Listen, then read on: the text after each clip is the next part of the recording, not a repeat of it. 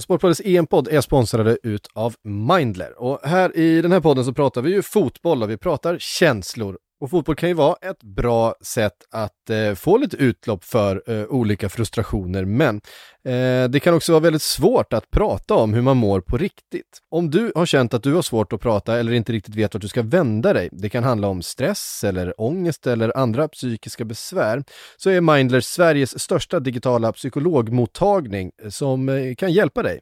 I appen kan du träffa en psykolog via videosamtal och få tillgång till Mindlers självhjälpsprogram där du får övningar som du kan utföra på egen hand eller tillsammans med en psykolog. Med Mindler slipper du långa väntetider och garanteras en tid vid en psykolog inom 24 timmar. Ett besök kostar 100 kronor och det är en liten investering för något väldigt viktigt som din psykiska hälsa.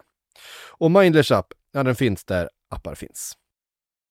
EM-podden är sponsrade av Carlsberg Alcohol Free Carlsberg är ju för många välkända inom fotbollen, men eh, det som alla kanske inte vet är att budskapet som de släpper till sommaren i samband med mästerskapet är vid namn En del av laget. Här vill de visa bredden av alla supportrar runt om i landet, för oavsett vem du är eller vart du befinner dig så är vi alla en del av den blågula väggen. Och för att visa vilka ni är så kan ni gå in på endelavlaget.se det är alltså en del av laget i ett ord.se och dela er bild för tillsammans så kan vi då heja fram våra landslag i sommar. Tack till Carlsberg Alcohol Free.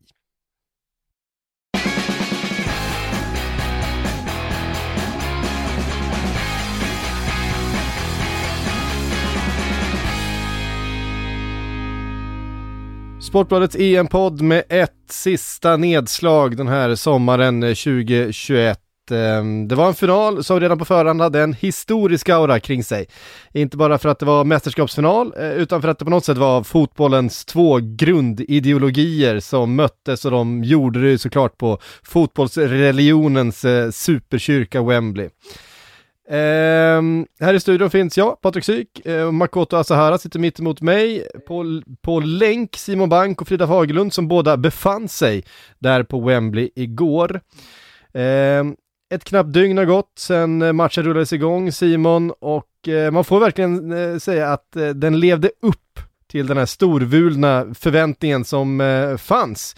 Inleddes med publikkaos som sig bör och avslutades med en eh, ångestladdad straffläggning som sig bör. Eh, du kan inte vara besviken va? Nej, det kan jag inte vara. Det visste man väl, som du kanske är inne på lite grann, att det räckte två timmar, tre timmar före match så visste man att det skulle bli i, i någon bemärkelse en historisk, eh, historisk match och en historisk upplevelse. Det var en sån oerhörd kärnladdning till energi i, inte bara runt Wembley utan i hela London. Det var, det var fylla och det var fight eh, på den negativa sidan. Det var eh, också en sån där total sammanslutning av, faktiskt, man säger ofta, ljuger oftast, men av ett helt folk kring idén att nu skulle fotbollen komma hem och nu skulle England vinna. Någon sorts jäkla pokal efter 55 år. Eh, så det var ingångsvärdet. Och med det sagt så visste man ju redan att det här kommer bli en kväll när antingen går luften ur den där Hindenburg stora ballongen eller så stiger den upp mot, mot stjärnorna ute i stratosfären oavsett vilket så skulle det bli stort. Sen är det ju så rent episkt och som berättelse så det hade blivit en historisk, historisk upplevelse och, och match om det hade varit så att England hade vunnit på Wembley såklart efter 55 år. Inte lika historiskt eh, eftersom Italien har vunnit ganska mycket förut. Men däremot en oerhört stor prestation av Italien. Att mot allt det där, mot 55 miljoner människor och på en sån arena som då var ojämnt, eh, totalt ojämnt viktad till Englands fördel. Eh, de får målet emot sig, de har publiken emot sig, de har straffläggningen, Harry Kane vinner landstigningen och de vinner den också framför Englands kurva. Eh, hats off, fantastiskt, fantastiskt bra gjort. Eh, Frida, Shaw, hopplöst på något sätt underskattad fortfarande? Eller? Nej. Är han inte det längre? Ju, nu får vi väl, ska vi inte släppa Han, han kallas väl uh, Shaw Carlos och grejer? Ja, men av, av Manchester United-supportrarna. Jag såg det dyka upp lite är, överallt. Är det, är det någon diskussion som vi måste släppa nu eller om det är någonting alltså, som, ja, som vi måste gå vidare ifrån så är det ju José Mourinhos syn på, på Luke Shaw. Vi, vi vet allesammans vad han tyckte om Shaw. Vi och van Schaal får vi ändå säga. Det var ju inte bara Morin, han var även ganska motarbetad Nej, det är väl mest att, han, att Shaw har pratat väldigt mycket om tiden med Mourinho nu på sistone och har ju bekräftat egentligen det vi alla har trott, att han hade det väldigt tufft mentalt och att han är på en helt annan plats i, i livet nu. Och ja, han har gjort ett jättefint mästerskap och det är ju få förunnat för många att, som i Englands fall, kunna ha två ytterbackar som, vi har pratat om det förut, men i Walker och Shaw när de spelar fyrbackslinje, det vill säga, men ja, vi märker ju av Walkers kvaliteter även i en trebackslinje. Just det här att de är så stora och fysiska, men samtidigt så snabba. De är bra offensivt, de är bra defensivt. Och där har ju en av Englands stora styrkor verkligen legat då ihop med att man har två fantastiska mittbackar där med Stones och eh, Maguire. Så att det tar man väl med sig egentligen mest från det här mästerskapet, att England släppte in väldigt få mål och var starka eh, på det sättet. Sen eh, offensiven, där finns det mer att önska av framöver. Mm. Märkligt ändå med tanke på hur man, om man tittar på materialet som eh, Southgate hade att eh, tillgå, att eh, det var offensiven som skulle brista och inte, inte defensiven. Eh, faktiskt. 1-0 efter bara en, ja, en och en halv minut ungefär, Makoto. Och så här, wingback till wingback, det är ju sånt som eh, tränare brukar, brukar älska, svårt att försvara mot. Eh, mönsteranfall. Ja, och sen, sen kan man ju också ifrågasätta varför, eh, nu kanske man har tagit en tråkig approach på det här, men varför Kieran Trippier får stå så pass ensam och måtta inlägg och varför Luke Shaw så enkelt får springa in i det här läget. Det eh, hände ju flera gånger också. Alltså ja. Trippier, just den ytan där, jag tyckte det kändes i början att usch, där hade, hade Italien verkligen en svag länk. Från den, den sidan jag stod på var det det man kunde, kunde se i alla fall. Ja, alltså Emerson har vi pratat om tidigare, jag vet jag satt väl här förra gången vi spelade in och sa att Emerson skulle avgöra EM-finalen. Nu fick vi ju ett 1-0 mål från en vänsterback, men kanske inte riktigt Emerson utan från Luke Shaw, men det vart ju Italien som vann till slut om. Men eh, där när man gör det där målet så känner man ju att det här är ju en drömstart, nu har de allt att vinna på något sätt. Nu, men jag tycker man ger bort initiativet i den här matchen ganska rejält på ett sätt jag inte tycker man behövde göra. Alltså England, ja absolut, defensiven har varit det stora positiva utropstecknet i den här turneringen. Men det råder ingen tvekan om att en spelare som Raheem Sterling visat väldigt god form, att det finns otroliga kvaliteter i spelare som Kane och Mason Mount och så vidare. Det fanns ett läge att utnyttja när Italien börjar liksom flytta upp trupperna. Italien gör det ju på ett väldigt italienskt sätt och om man tar det klassiska italienska sättet att det är ingen tok-offensiv man skickar på, men de etablerar sig sakta men säkert väldigt, väldigt mycket mer på Englands planhalva. Och där måste ju England inte sjunka så lågt, det är ju lätt att sitta här och säga såklart, men jag tycker man ger bort initiativet i den här matchen och det är det som på något sätt föranleder kvitteringen som Bonucci efter mycket om och men i straffområdet får in. Så och man undrar ju om de hade haft en lite annan approach till det, hur hade det gått då? Hade man fått in ett 2-0 mål på en kontring istället? Vem vet? Eller hade det var ju nära, men Chiellini tog ju grepp där om Bukayo Saka när det där kontringsläget dök upp och det är ju så att med den typen av försvarsspelare också så är det ju kanske inte så lätt att alltid hitta igenom. Men eh, såklart man ställer vissa frågetecken till ändå matchplanen från Southgate efter den väldigt fina inledningen som de hade. Mm, vi ska komma in på lite fler eh, beslut från Southgate som har eh, kommit att... Det fanns några andra som diskuterades lite mer kanske. Faktiskt, vi, kommer in på lite stund. Men eh, Simon, Italien kom ju fel in i matchen, det får man väl ändå säga. Hittar tillbaks dock. Andra halvlek så är det ju i stort sett bara Italien. Är det, är det Mancini som skruvar på något eh, i din mening eller är det, är det helt enkelt England som, som blir nervösa och blir för Eh, mån om att eh, försvara, att inte, inte göra några misstag och försvara den där 1-0-ledningen?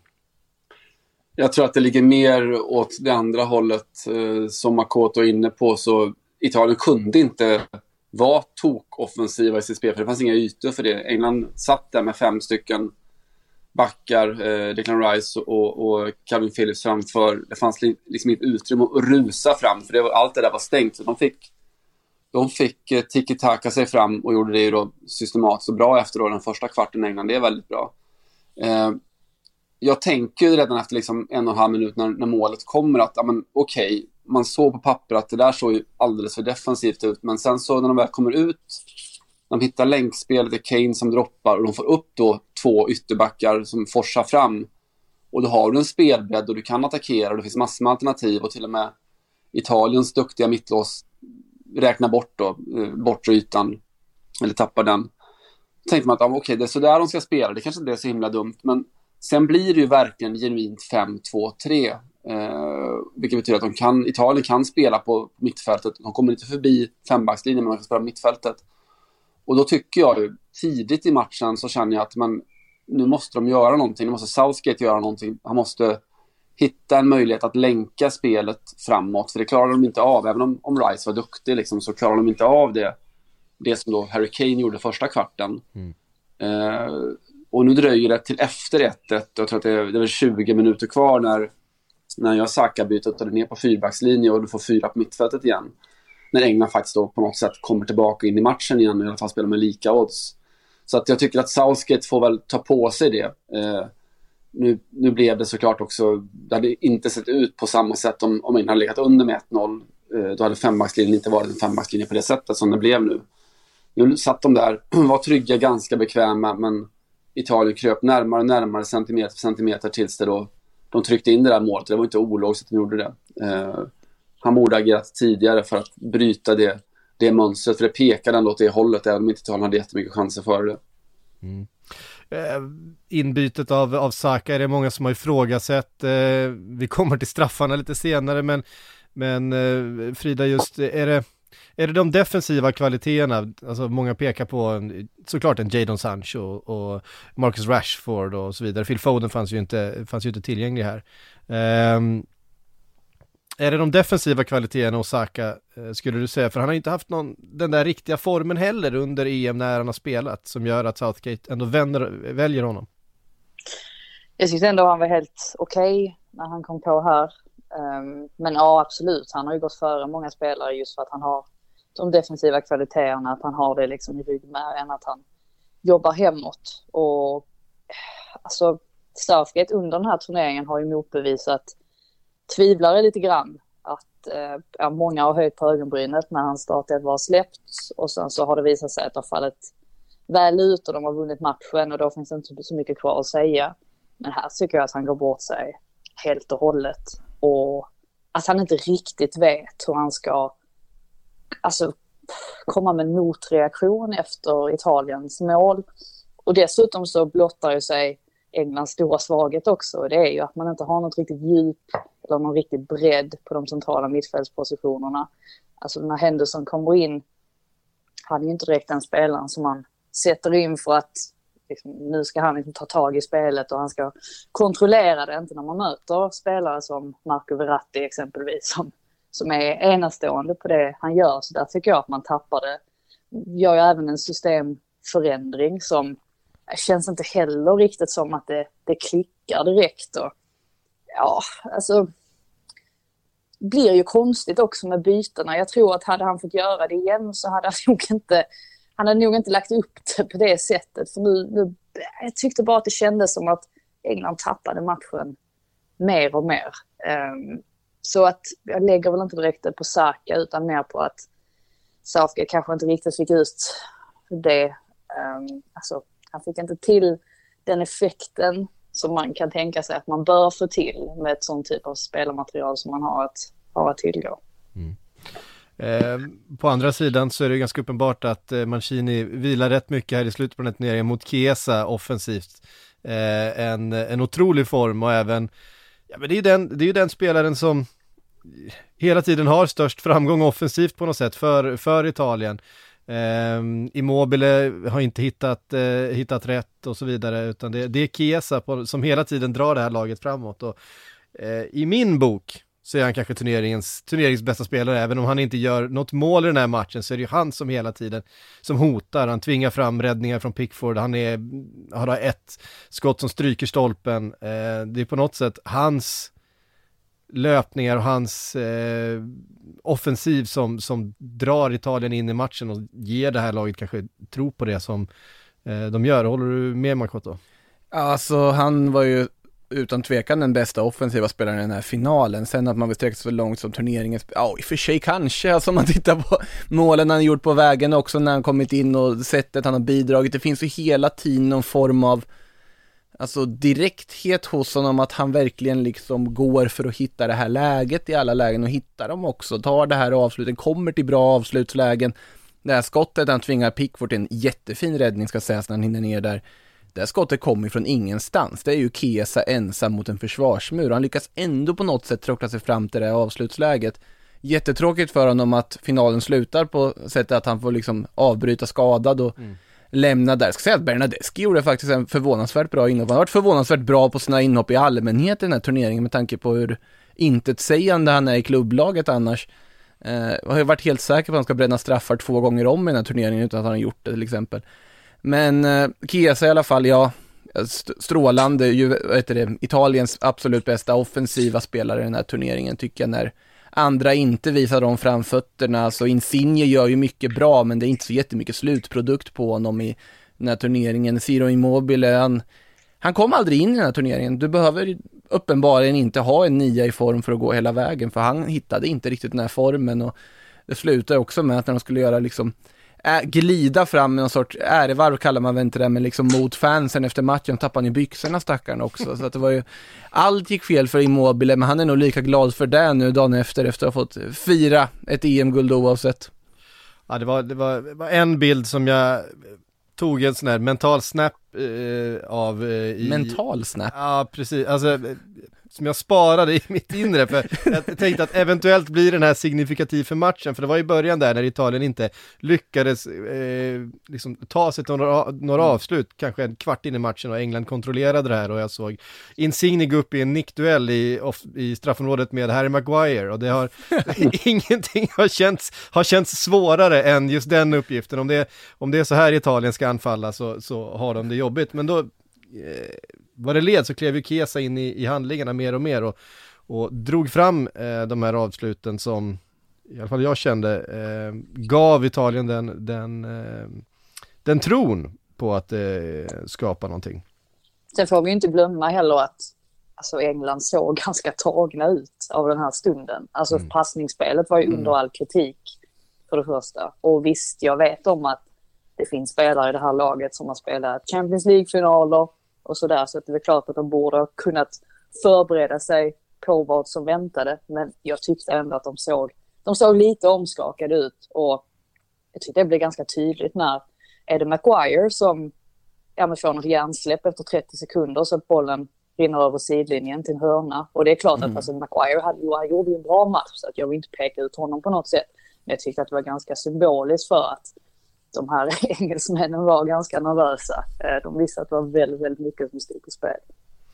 Eh, något som eh, också verkade störa engelsmännen var kanske lite eh, domarnivån faktiskt. Eh, man såg både, både... Den var ju fantastisk. Eh, det var det var ändå brittisk nivå Simon, får man säga på det, men det kändes som att det inte passade Sterling och Kane som ju har levt ganska mycket på att eh, få med sig väldigt mycket eh, frisparkar på offensiv planhalva och det har varit en, en, en viktig outlet för, eh, för hela det engelska laget i stunder de har varit lite tillbakapressade att kunna bryta upp spelet på det sättet. Kuipers, han släppte ingenting. ingenting fick bli, fick bli frispark i den här matchen. Nej, och det har varit lite av en, en, trend och en tendens under hela EM egentligen. Alltså dels att domarna har varit väldigt, väldigt bra. Eh, och att de har, har gett ganska stort ansvar till spelarna. Det tycker jag har varit ganska genomgående och ganska härligt att, att se. Eh, och den här matchen var aldrig när, i närheten av att spåra ur, utan det var Nej, spelarna fick spela, det var inga övergrepp, eh, det var inga solklara frisparkar som han missade. Han, han litade på att om ni får, ni får förtroende så kommer ni kunna hantera det och det tycker jag att man gjorde. Ehm, Sen, ja, Kane går, går minus mot eh, Bonucci och Chiellini i, i luftspelet. Eh, jag tänker även där att de kan ha haft en annan idé. Han, börjar andra halvlek med att han, han går över lite mot eh, alltså Italiens högerkant istället, mot Di Lorenzo, eh, för att de ska kunna lyfta lite där istället. Då tänkte jag att det, där har de kanske hittat någonting, att kunna ha det som en, som en out när de är pressade. Men det var bara ytterst kortvarigt att det, att det var så. Så de hade inga riktiga vägar framåt. Sen håller jag med när ni hyllar Chiesa, att alltså Chiesa är den mest brittiska spelaren på planen av alla. eh, den som har en sån här never say die, frisk framåt, total satsning i alla ögonblick och, och så. Ja, och han är jätteviktig, men det är också att bollen ska ju dit fram och det var ju det som Italien lyckades med, som England inte lyckades med. Att hitta länkspelet, hitta spelet genom mittfältet med Verratti som undantaget första tio när, när Kane, eller första kvarten när Harry Kane är bäst på planen, tycker jag är, matchens eh, stora spelmässiga gigant.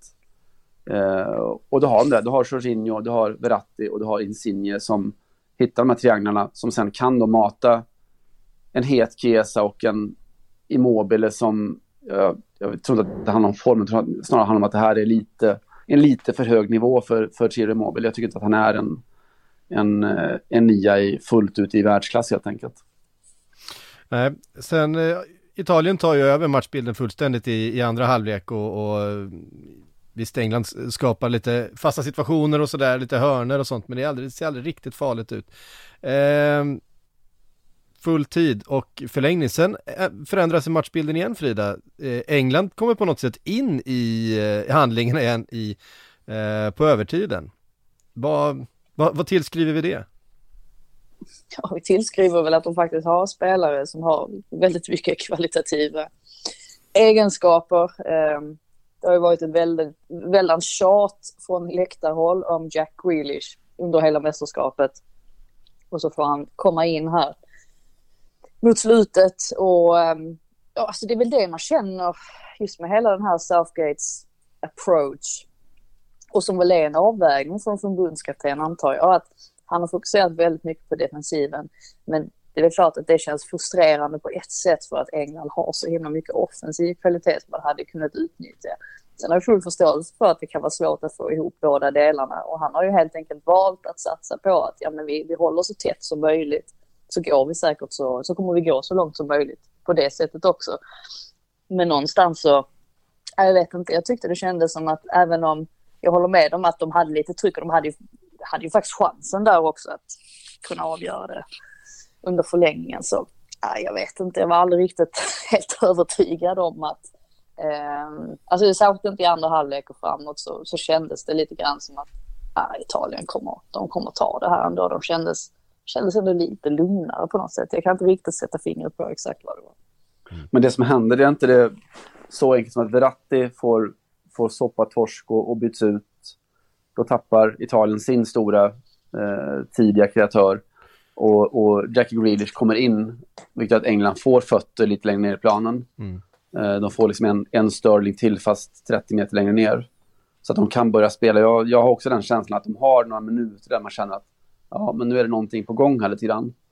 Mm. Eh, som har riktigt leder hela vägen fram och sen när det, när det är fem minuter kvar så känner man att ja, då spelar England nästan för straffarna, vilket ju är man har väldigt svårt att förstå att de, ja, att de faktiskt gör. Mm. Med alltså, Donnarumma målet och med, med deras straffhistorik och, och matchbilden och, och ja, 70 000 bakom sig på läktarna, att de ändå aktivt på något sätt som det kändes valde att ja, straffar känns rätt okej. Okay.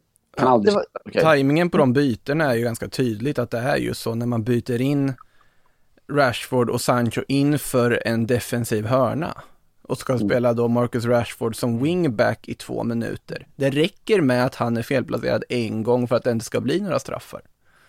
Det... Ja, precis. Man byter ju ut rutin i Jordan Henderson som redan hade blivit inbytt eh, och kastar in Jadon Sancho och Marcus Rashford. Eh, i ett läge då det faktiskt är fotboll kvar att spela på planen. Det, inte, alltså, det känns som att de byts in för att, jag vet inte, slå straffar. Eh, mm. Vilket de ju gör båda två sen. Eh, men det är väl i något läge man kanske vill ha kvar någon som till vardags är en lagkapten som eh, har varit med om det mesta. Och en back som knappt har släppt förbi någonting ens, liksom, knappt släppt förbi luft under hela turneringen, liksom, med Kyle Walker. Han har varit ja. strålande verkligen. Men det kändes som att han, som att han fick det fel. Alltså, om, ja, men som att det bara blev, han hamnade i någon sorts ond spiral där, där han börjar byta och sen så inser han väl till slut att det här, det här var nog ingen bra idé från början och så försöker han liksom rädda upp det. Jag tyckte också att det var, ja, där visade han, alltså Southgate, att visst, han har hyllats ganska mycket under mästerskapet, men jag tycker definitivt han har en bit kvar till Roberto Mancini om man säger så. Menar du att han har inte riktigt eh, pannben för en straffläggning? Jag menar ju att med tanke på att, alltså jag vet inte, alltså försökte han på något sätt få alla att glömma bort hans egen straffmiss från 96 genom att skicka fram Bukayo Saka. Alltså för någonting, någonting var det ju alltså, någonting annat måste ha legat som motiv bakom det här. För annars skickar du inte fram en 19-åring som inte ens slår straffar i sitt klubblag. Alltså helt, helt obegripligt för mig. Jag fattar ingenting. Alltså, Eh, ja. det, det känns ju bara såklart liksom med facit i hand så känns det bara vidrigt att han går upp som femte straffskytt och ska slå den där straffen. Sen såklart finns aspekter om att han kanske var väldigt medveten och sa att jag vill verkligen slå en och då om man spelar så ska inte ålder spela någon roll, absolut. Men också så här, en femte avgörande straff.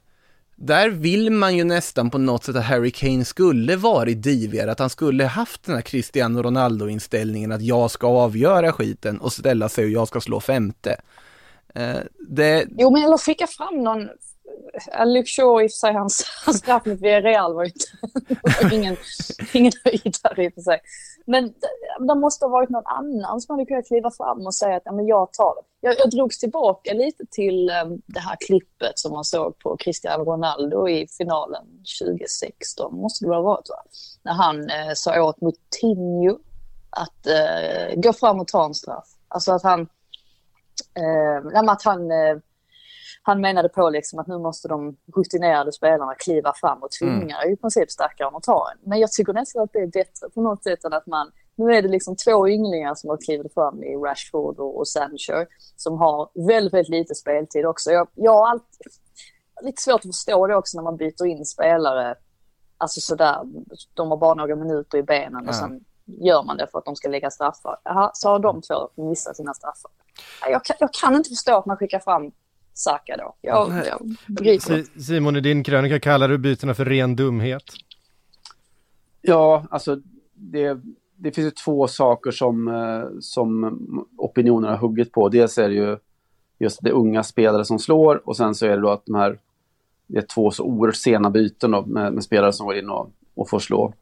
Och det är just det där med de unga, jag tror, eh, eller är övertygad om, alltså jag vet att Southgate de har, de har förberett sig så oerhört mycket på straffar. Jag tror att de använder sig av den tillgängliga forskning som finns. Eh, det finns en norsk auktoritet som är, heter Gail Jordet, heter han, som har studerat alla straffar som har slagits sedan eh, 70-talet någon gång och, och kommit fram till, till väldigt, väldigt tydlig empiri. Eh, och det visar att ålder till exempel inte är en, en jättestor faktor. Alltså, rutin behöver inte betyda någonting. Tvärtom så är det vanligare att stora stjärnor missar än att, än att eh, 20-åringar gör det och sådär.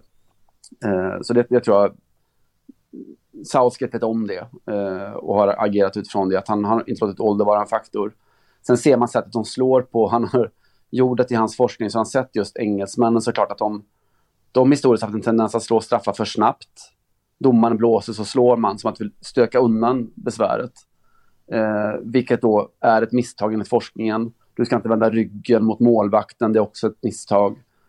Inget av det här gjorde engelsmännen. De var lugna, fina, tog sin tid, tittade på målvakten eh, och allt det där. Men just det här med att, att byta in eh, Rashford och Sancho, de får inte röra bollen, de kommer inte in i matchen överhuvudtaget och sen ska man slå den viktigaste tillslaget i hela sitt unga fotbollsliv.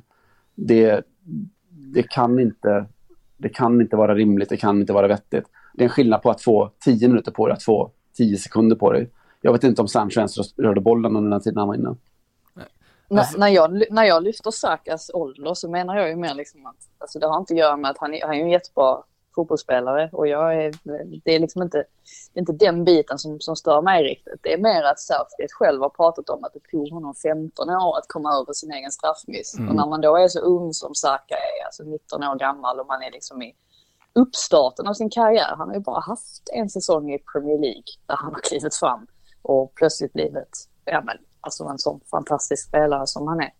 Och så just det här liksom att, att han ska behöva bearbeta det här nu. Alltså han kanske kommer ur starkare av det, men det, det bara känns lite orättvist men det- gentemot honom. Det är det man känner. Men känner det är man ju precis det. nu att det, det, kommer inte vara, det kommer inte vara Southgate, alltså, om du ser på de engelska medierna och sådär så det är ingen som hänger de här unga spelarna överhuvudtaget. Nej, nej, nej, gud. nej. Eh, visst, man pratar om här, någon sorts ras- rasistisk våg som ju alltid, alltid, alltid kommer på, på internet för att internet är jävligt stort och Men det var mycket kärlek. Människor är inte så begåvade eh, i, i, breda lager. Så det, det, det, kommer alltid eh, så. Men jag, min känsla är att ingen kommer hålla de här straffarna mot eh, Sancho, Saka och Rashford. Det, det, har ju, det har ju snarare, alltså, jag tror inte heller det, liksom om man till den allmän, de, de åsikter som spelar någon roll kommer ju inte att ställa dem liksom ansvariga för det.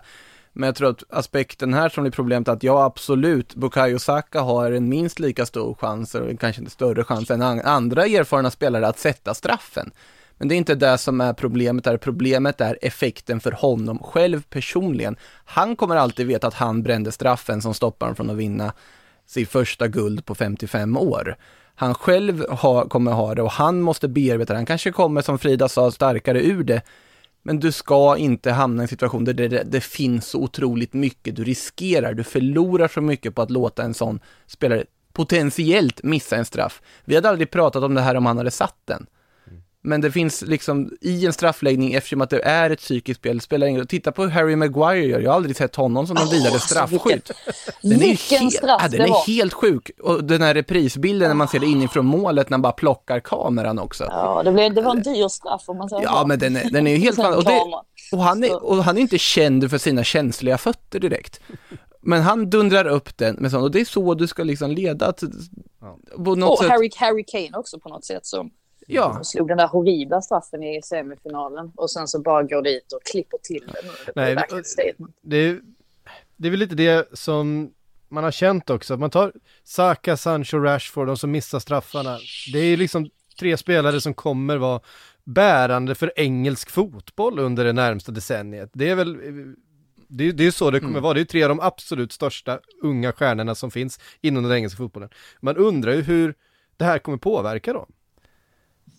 Alltså, jag, jag tror att om man tittar på liksom Sancho och Rashford, de är så pass etablerade idag att det blir lite samma som Kylian Mbappé.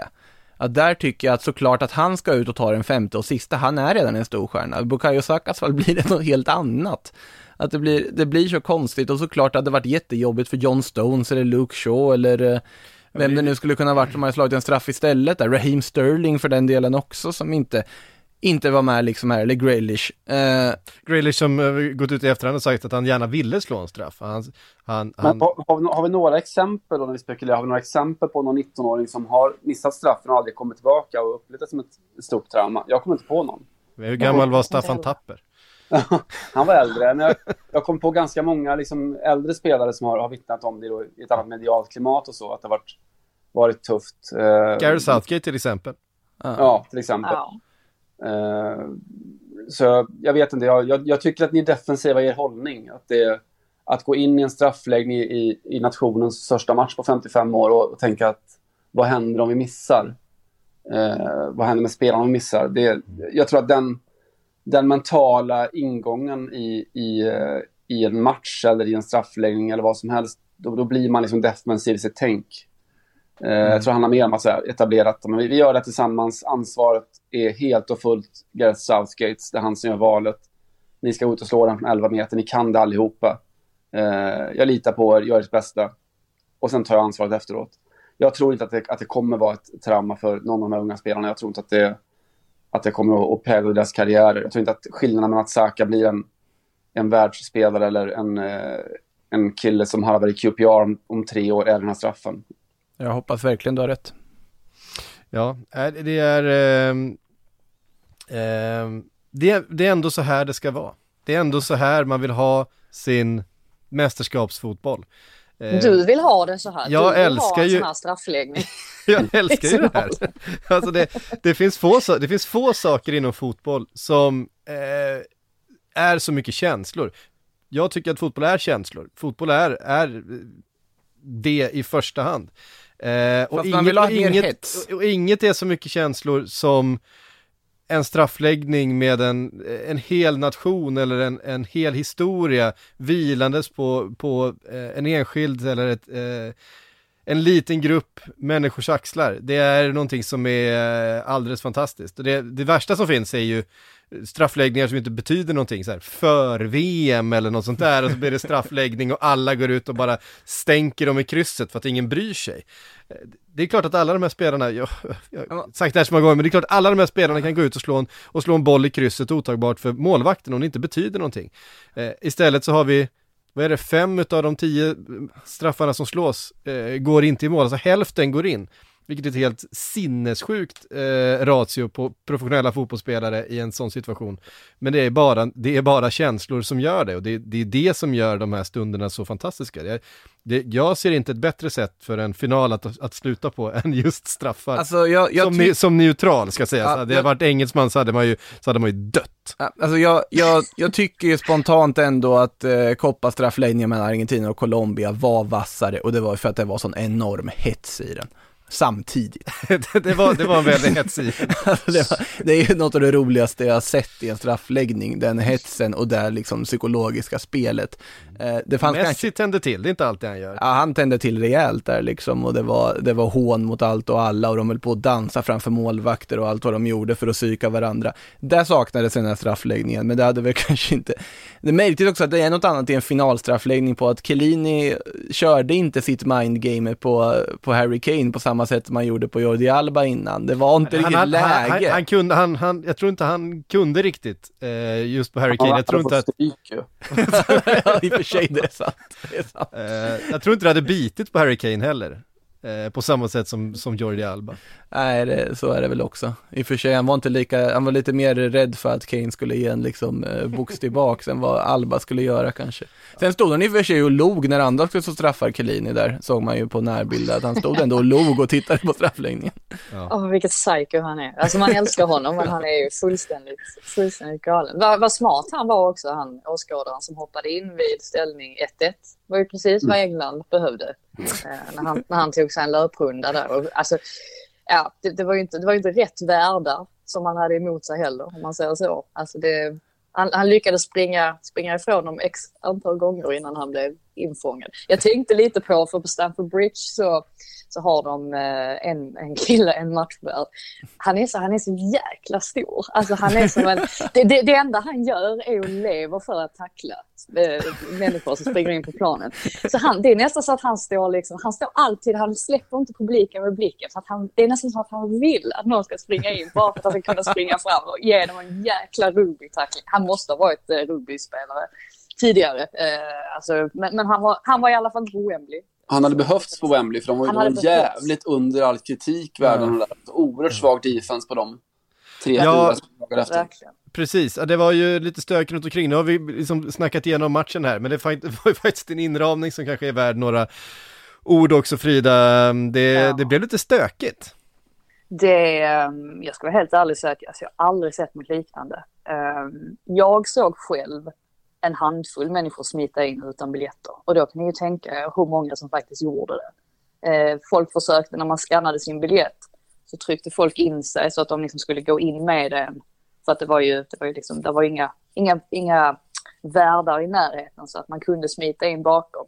När det var en kille som skulle göra det när jag fick min biljett skannad så tryckte han ju liksom, alltså det gick inte, han var ju för stor och, alltså så att vi liksom fastnade. Och sen så försökte jag pukta undan honom och på kuppen liksom får jag hans liksom handflata rätt över ögat. Alltså det var liksom helt kaotiskt. Alltså aldrig... Det var helt galet. Hade det inte varit för att det stod liksom...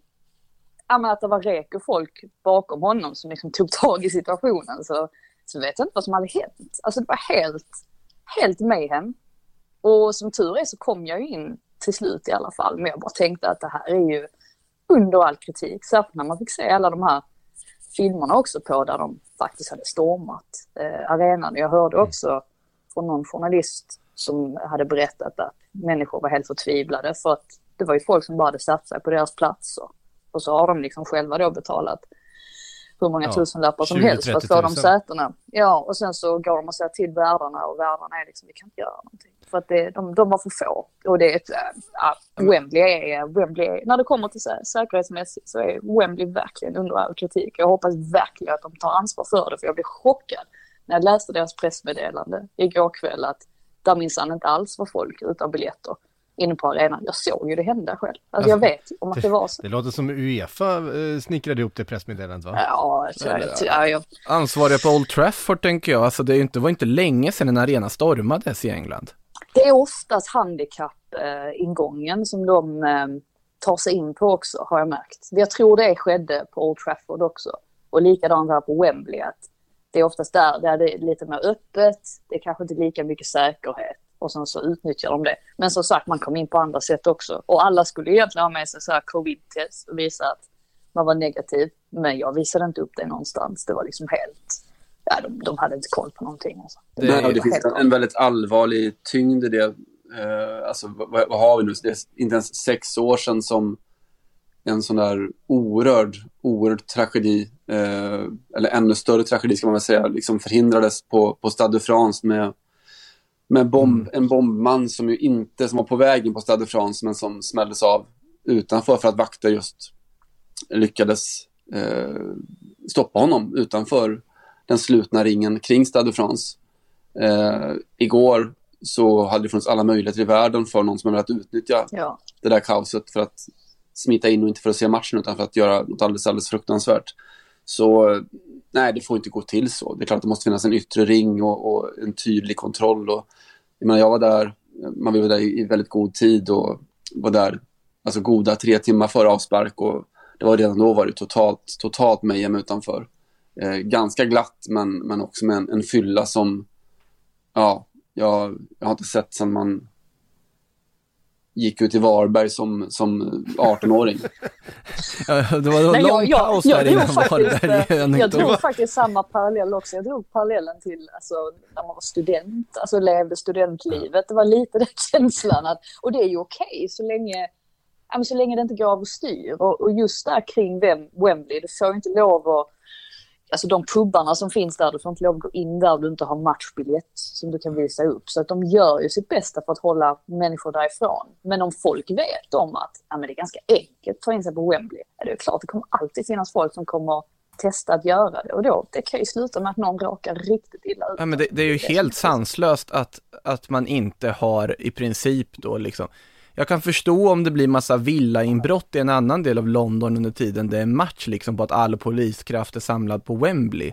Men den ska ju typ vara samlad där till en sån här match. Det är ju helt sanslöst hur det ska bli liksom att något sorts civilkurage ska försöka stoppa folk från att komma in utan biljett och det är ju inte alltid ett helt liksom Alltså helt nyktert civilkurage ska väl sägas också på alla, vilket säkert ligger till grund för de här bilderna man har sett liksom inifrån arenan. Det, det, det är ju helt Ja, det, oacceptabelt. det räcker ju också att det står, alltså jag bara, varför räcker det inte med att ställa liksom poliser runt hela arenan på något sätt? Alltså så som de brukar göra, att de ställer sig med två meters mellanrum eller vad det är, så att de, Mm. de bara står där. Alltså det, det måste ju hjälpa bara en sån grej, men det tyckte inte jag riktigt man såg. Jag, jag såg det, ja, men kanske så här 20 meter från Wembley Park, alltså där man hoppar av. Där stod det liksom ett gäng poliser på rad, men jag såg, jag såg inte många poliser när jag kom fram och var ganska nära arenan. Och det var väl där också som folk utnyttjade det och bara ja, men tryckte på. Så stod det någon stackars match där, stackars underbetald matchvärd dessutom som, som ska försöka stoppa de här människorna. Så det, är ju, det, måste ju varit en oerhört obehaglig arbetsmiljö för dem också såklart. Så att nej, jag, jag är helt, jag är faktiskt chockad av Helt det. bedrövligt. Ehm, en, eh, en avrundning på ett mästerskap som innehöll det mesta som vi varit inne på. Eh, Italien stod som segrare till slut. Vad, vad går det att säga om det här Italien? Vilken upprättelse efter eh, VM senast, inte minst. Ja, det är ju, alltså, man kan ju dra det så långt som att det är tack vare Sverige som Italien står. Det- Jag det tycker vi det väljer, vi väljer den vinkeln tycker jag. Ja, jag tog också upp det direkt. Det måste ha varit, det var Sverige som inspirerade italienarna till Ja. den här Men, men lite så var det ju. Det var lite så att det var ett Italien som hade fastnat i gamla hjulspår och de fick ett brutalt uppvaknande på att de inte tog sig till en turnering som vanligtvis i Italien inte startar förrän man är vidare från gruppspelet. Så att eh, de behövde bygga någonting nytt och det har de ju lyckats göra med de här liksom, det är ju ett lag. Alltså om man tittar på många, många liksom tongivande lag som går långt så ser man ju en tydlig stjärna om man letar. Vem är den tydliga stjärnan man plockar fram i Italien? Är det Lorenzo Insigne? Ja, det var väl inte han som kanske gjorde det mesta. Är det Giorgio Chiellini? Ja, det kanske är det som är närmast egentligen till hans. Verratti såklart, men det är inte den typen av rubrikplockande stjärna, utan det är ju mer en spelare som briljerar framför det tränade ögat. Så att det, det är ju verkligen ett kollektiv som har tagit sig hela vägen till den här titeln och det är ett kollektiv som verkligen förtjänar det på det här sättet de har gjort och det är ett spännande kollektiv som också brutit mycket mot gammal italiensk landslagstradition med en klart mer frejdig och offensiv approach till alltihopa och ska bli jättespännande att följa de här i kommande VM också, hur de kan bygga vidare på det här och nej, all heder till dem och en otroligt välförtjänt mästare av den här turneringen. Mm. Eh, Simon, du var inne på det i din krönika också, eh, det här nybyggda Italien som på något sätt inte eh, känns så italienskt. Nej, och det tycker jag har varit det mest fascinerande med hela EM-turneringen, att det är en sån oerhörd kulturrevolution att, som visar hur, hur, liten världen har blivit. Alltså, England spelar italiensk fotboll, mm. Italien spelar någon sorts frejdig, kanske inte fullt ut engelsk fotboll, men i alla fall en oerhört offensiv, framåtriktad fotboll. Eh, då har någonting hänt, någonting avgörande hänt med, med sättet som man ser på fotboll. Och det, det tycker jag är ganska befriande och ganska nyttigt för både England och för Italien såklart. Eh, och det är det som ni över, att det är så oerhört fascinerande att se det som Mancini har gjort, att han har byggt ett, ett klubblag nästan ju av, av landslaget. Det är traditionellt såklart med de, de tunga från slottet upp i norr med, med liksom Juventus, Milano-klubbarna som bas. Nej, så är det inte längre. Mancini var ute i i provinserna och letade. Han var nere i Serie B och, och letade. Eh, det var liksom... Eh, alltså även laget som, som avslutade matchen igår. Det finns kanske fem, sex spelare där som inte West Ham skulle vara speciellt intresserade av, men som är oerhört, oerhört bra tillsammans. Eh, och då har ju någonting hänt. Eh, ryggraden finns fortfarande med, med Bonucci, Chiellini och, och Donnarumma som, ja, som ju är Buffon. Eh, ja. Men allt annat är, är helt och hållet nytt och fräscht och spännande och oerhört imponerande. Mm, och nu eh, har ju Chiellini öppnat för att eh, ja, han ska förlänga med Juventus och eventuellt har ett mästerskap kvar i kroppen. Jag det, var det, är ju inte så långt, det är ju inte så långt till nästa, när vi ska till det där märkliga Qatar-mästerskapet och spela VM om ett och ett halvt år ungefär. Är det bara 18 månader? Hur är det möjligt? Alltså det, jag tycker det känns helt bisarrt att det är mästerskap snart igen. Ja, det hade ju varit ännu mindre om det hade spelats på normal eh, tid på kalenderåret. Eh, nu är det lite, lite senare dessutom för att de ska spela det i öknen.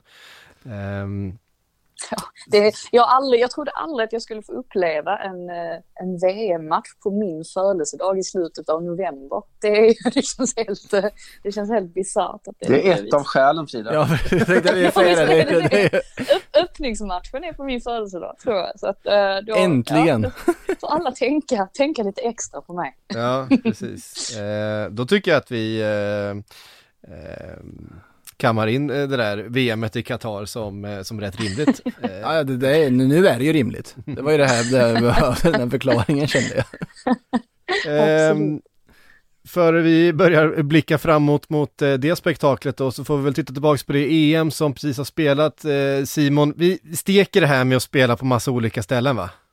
Den idén, mitt i en pandemi, i en pågående klimatkatastrof. Visst var det en ganska dålig idé? Ja, den är Alltså från början Så här med facit i hand. jag kunde mini, mini-sympatisera med, med ingångsidén att när Platini väl bestämde det så var det ju för att det var en, eh, mitt ett finanskraschen, inga nationer kanske var villiga att sätta statsbudgeten i pant på att ha ett stort mästerskap. Eh, ja, men då gör vi väl så här, då får alla vara med och dela på kakan. Det fanns 10% av den idén som jag kunde sympatisera med, men, men eh, det var väl innan vi visste att det eller innan vi visste, men innan klimatfrågan i alla fall seglade upp som vår tids mest brännande fråga även i det allmänna medvetandet. Det var innan pandemin, eller före pandemin. Och det var också förvisst att eh, många av matcherna skulle spelas i, i rena eh, antidemokratiska regimer. Så nej, dålig idé, dålig idé. Och det har ju även Uefa själva godkänt, inte av just det skälet, men av, av andra vad skönt det måste vara för dem att de liksom kan skylla på någon annan. Att mm. ja, men det var inte vi som tog beslutet, så vi kommer, vi kommer aldrig göra det igen. Liksom. Mm. Att de, de kan lägga det tillbaka. Nästa gång lägger vi allt i Budapest från början istället. ja, eller hur? Det var bra tryck i alla fall, det får man ge uh, det känns ju som alltså idén i sig Alltså jag kan tänka mig att om vi inte, om man bortser från klimatfrågan, vilket vi ju såklart inte ska göra, eh, och om man tänker att det inte hade varit en pandemi så kan jag tänka mig att det är ett otroligt häftigt mästerskap att följa på att få se så många olika kulturer, så många olika länder och allting, men såklart en bedrövlig idé. Det, det, det kan ju ingen säga något annat om liksom. Mm. Eh, min, min, min höjdpunkt under det här var när BBC intervjuade en turistguide om Baku och fick tio minuters eh, Baku-reklam helt okritiskt rätt mm. ut i rätt ut Land of Fire. eh, det var fenomenalt. Eh, helt, helt obegripligt. Jag vill också, känner ändå, jag vill ändå skicka en tanke till TV4 så här, man on site de har haft under EM, eh, liksom Ali Reza som har fått stå i olika supporterhav under en hel månad och liksom få alla möjliga flaggor på sig kastade i live-tv. Liksom bra kämpat får jag säga. Hon har, har, kan inte ha varit jättekul alltid. Han kommer komma hem med den här, eh, vad, bli, vad blir det, Upsilon-varianten utav, utav viruset. Han har träffat alla människor där ute. Ja, herregud. Um, som mästerskap, eh, betraktat ändå eh, spektakulärt på många sätt. Eh, många roliga matcher, tidiga favoritfall är ju alltid roligt. Eh, jag tänker på Frankrike till exempel, jag tänker på eh, Portugal som re regerande mästare. Vad, eh, eh om, om ni skulle summera med ett betyg det här mästerskapet, vad skulle ni ge det, Frida? Jag gillade det, jag tyckte att det var över förväntan, betydligt bättre än 2016 jag är ändå uppe och nosar på en 4 plus där jag väl tycker att matchen mellan Spanien och Italien var ja, men den matchen som man kommer minnas allra starkast. Jag vet inte, jag tyckte att det var det var rätt kul, det är rätt så kul också på något sätt, för jag såg att det var någon som klagade på att det var ett profilfattigt mästerskap, men jag tycker det är ganska kul ändå på något sätt, när, det, när de inte tar över, utan när det blir, blir fokus på själva lagen och sådär istället. Så att jag är ganska, jag är ganska nöjd med det här eh, mästerskapet faktiskt. Mm. Håller du med Simon? Jo, men det gör jag. Det har varit väldigt spännande att se. Jag pratade om, om kulturrevolutionen förut, som jag tycker har varit oerhört intressant. Eh, ganska mycket fokus på unga spelare också i, i många av, av länderna. Eh, så det har varit kul och sen såklart att Englands story har varit bärande på många sätt.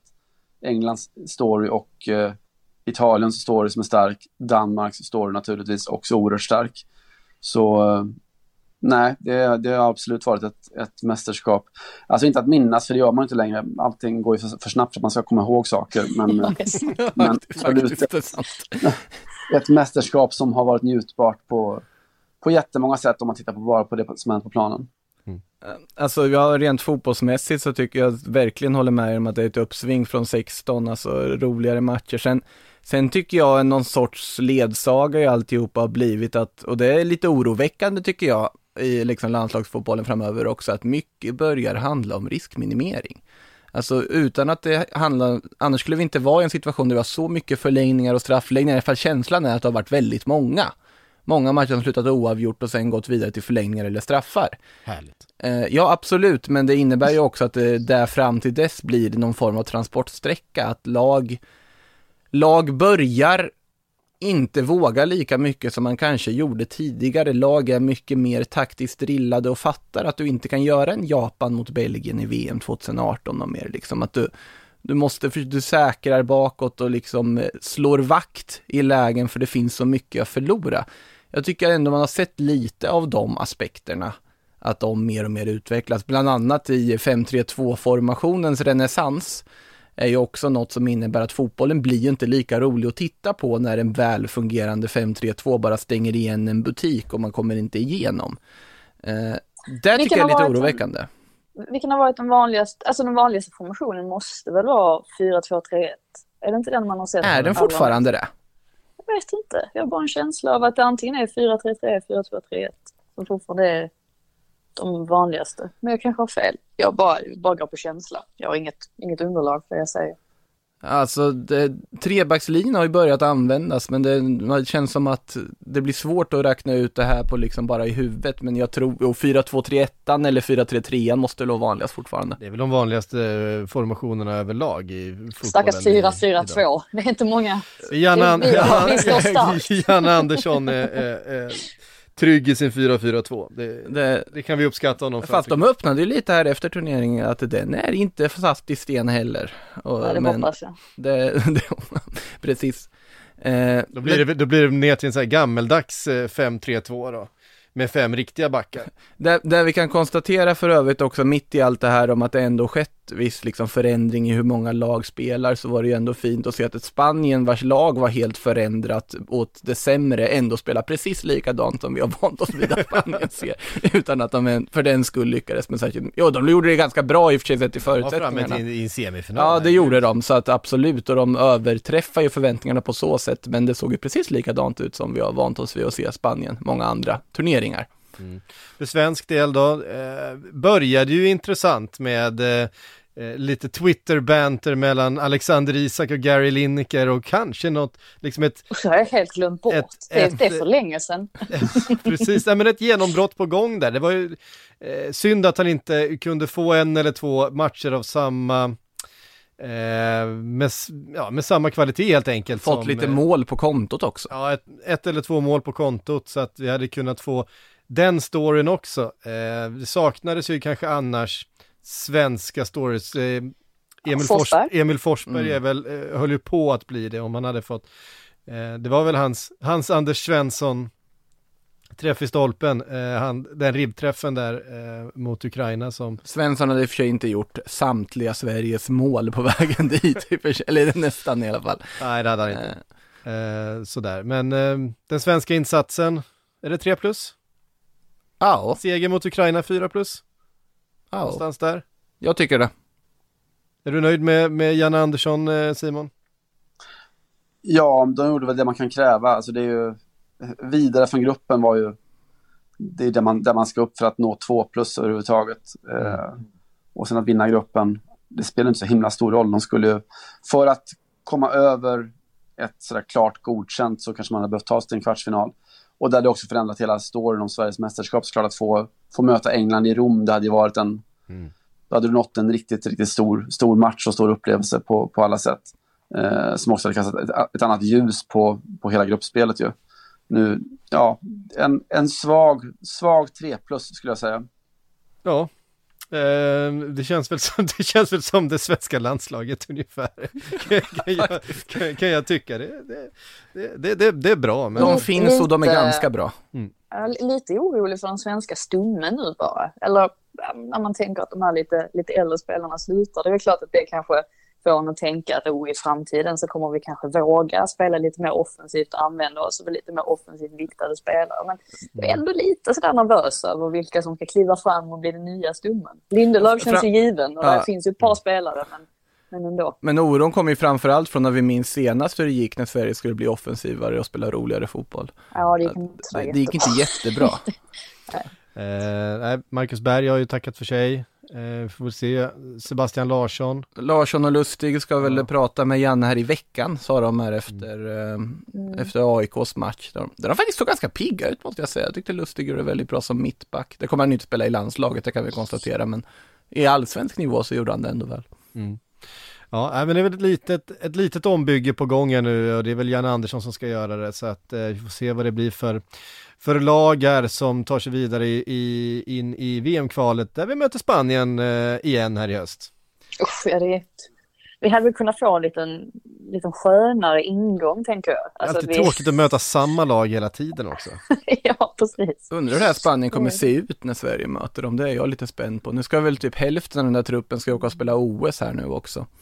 Det är kanske bäst att sätta någon och punktmarkera Pedri. Det är i och för sig ganska omöjligt, men det känns som att han är ju en, en verkligt framtida stjärna om man säger så. Och är du redan ju faktiskt. Ja, Rimligare för att ge honom semester efter att han också ska spela OS här nu. Jag förstår inte riktigt hur, hur han. Jaha! Han, men han ska ju alltså, han har ju, för det första han kommer till Barcelona sin första säsong och så blir han i princip direkt tongivande och ordinarie och jätteviktig för laget, spelar i princip varenda match. Sen åker han till ett EM, sitt första EM, går väl inte in med tanken att han ska spela varenda match, men spelar varenda match och är jättetongivande. Nu ska han alltså direkt efter det till OS i Tokyo och ska han spela varenda match där. Eh, Barcelona vill ju stoppa honom från OS i alla fall. Mm. Eh, av förklarliga skäl. Ja. ja, det är han, det är Pedri och jag som kör dubbla mästerskap. Det mm. så är det. De stora talangerna. Ja, exakt. ja precis. Mm. Nej, när det gäller Spanien som är sugen på att se Pedri och Ansu Fati ja. eh, på en och samma gång. Verkligen. De är bra de två. Det är de.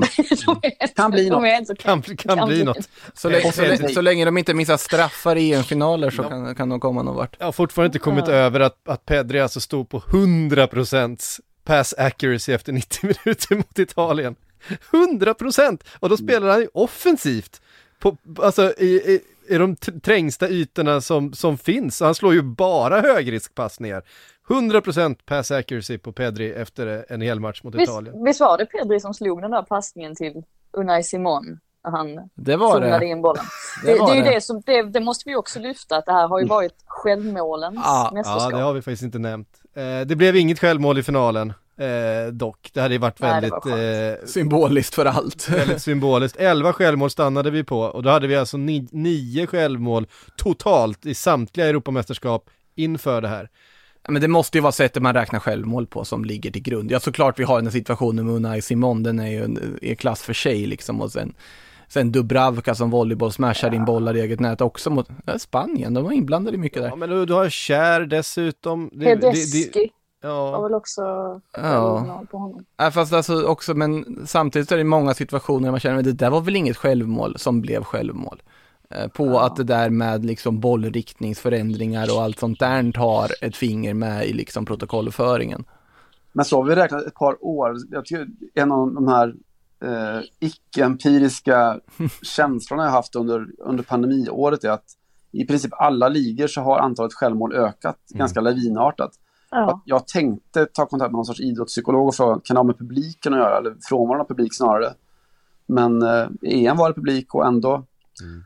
så var eh, självmord i toppform. Jag lyssnade på en, eh, ja, nu kommer jag inte ihåg vem det var, det var någon brittisk fotbollspandit eh, som menade på att eh, sättet man anfaller på just den passningen som är den, den vanligaste att leda till självmål snett inåt bakåt har mm. ökat med ungefär samma omfattning, alltså man spelar mer på det sättet. Eh, en ytter som, eh, som går på överlapp gör det inte eh, nödvändigtvis för att slå ett inlägg utan eh, snarare för att komma runt och slå en, eh, slå en boll snett inåt bakåt och att mm. den bollen mm. har genererat väldigt mycket självmål och att det är rent procentuellt har man tittat på hur Eh, utslagsgivande den passningen är, det är den mest målgivande passningen, det är den, det är den farligaste passningen du kan slå in i straffområdet. Alltså har lagen viktat sig mot att komma runt på det sättet mer och mer eh, och att det har så, varit en bidragande orsak till det. Så det är mer självmålsförvållande offensiva frågor som ställs?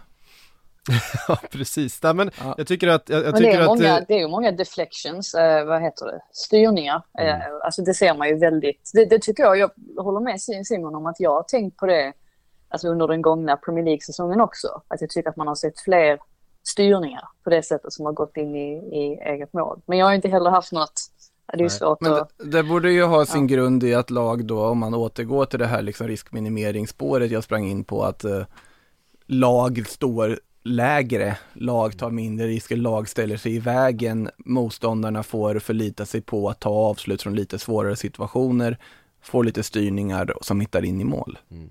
Återigen totalt icke-empiriskt. Det, det är bara att plocka fram kulramen och börja ta fram den här statistiken känner jag. eh, hörde ni? Sitter och killgissar. ja. eh, det var EM 2020, eh, spelat och genomfört under sommaren 2021 på ett eh, sätt som vi antagligen aldrig kommer få se igen, mitt under en pandemi och, och så vidare. Eh, det har ändå varit väldigt kul att få prata den här eh, fotbollsturneringen med alla er där ute och eh, med alla er som har varit med och alla ni som har lyssnat säger vi stort tack. Eh, den här kanalen återgår nu till att bli Sillypodden igen för den eh, fortsätter trumma på under hela sommaren. Nu är ju försäsongerna igång där ute i Europa, eh, as we speak. Um, den har så... ju trummat på också under EM, inte kanske i samma raska takt som vanligt men likväl, händer ju mycket där också så att det har den gjort. Eh, missa inte det, missa inte heller Frida och Makoto som eh, beger sig iväg till Japan för att eh, följa eh, det svenska landslaget där. Vi har, Eh, vi har en del tid vi kan döda där genom att spela in ett par sillypoddar, känner jag ju spontant. Jag tror att eh, det, det, det, det där är musik för mina öron alltså. Det, De det, måste låter sitta ju, isolerad. det låter ganska trevligt. Japansk hämtmat får man inte få gå på restaurang, spela in lite Ja. sillypodd. Det, det, det låter som en sommar ändå. Exakt, Mm. så att eh, det, är bara, det är bara att fortsätta följa den här kanalen så kommer ni få bli matade med det som händer framöver. Sen så är det inte så många veckor kvar, sen så rullar eh, Sportbladets Premier League-podd igång också och eh, Damallsvenska podden Makoto. Ja, den kommer väl med nytt avsnitt här i, eh, vet inte när det här går ut direkt här nu, men antingen så finns det i era flöden eller så dyker det snart upp i era flöden där vi blickar mot just OS och dessutom summerar första halvan av damallsvenskan med mig och eh, kollega Anna Rydén som också ska på OS. Mm. Och sen så dyker väl Fotboll Radikal upp eh, snart i era öron också igen. Vilket år som helst. Ja, vilket år som helst. Precis. Ja, det ser vi fram emot. En stark, en stark fotbollspoddhöst har vi fram, framför oss i alla fall, men från eh, Sportbladets EM-podd så säger vi tack för att ni har lyssnat.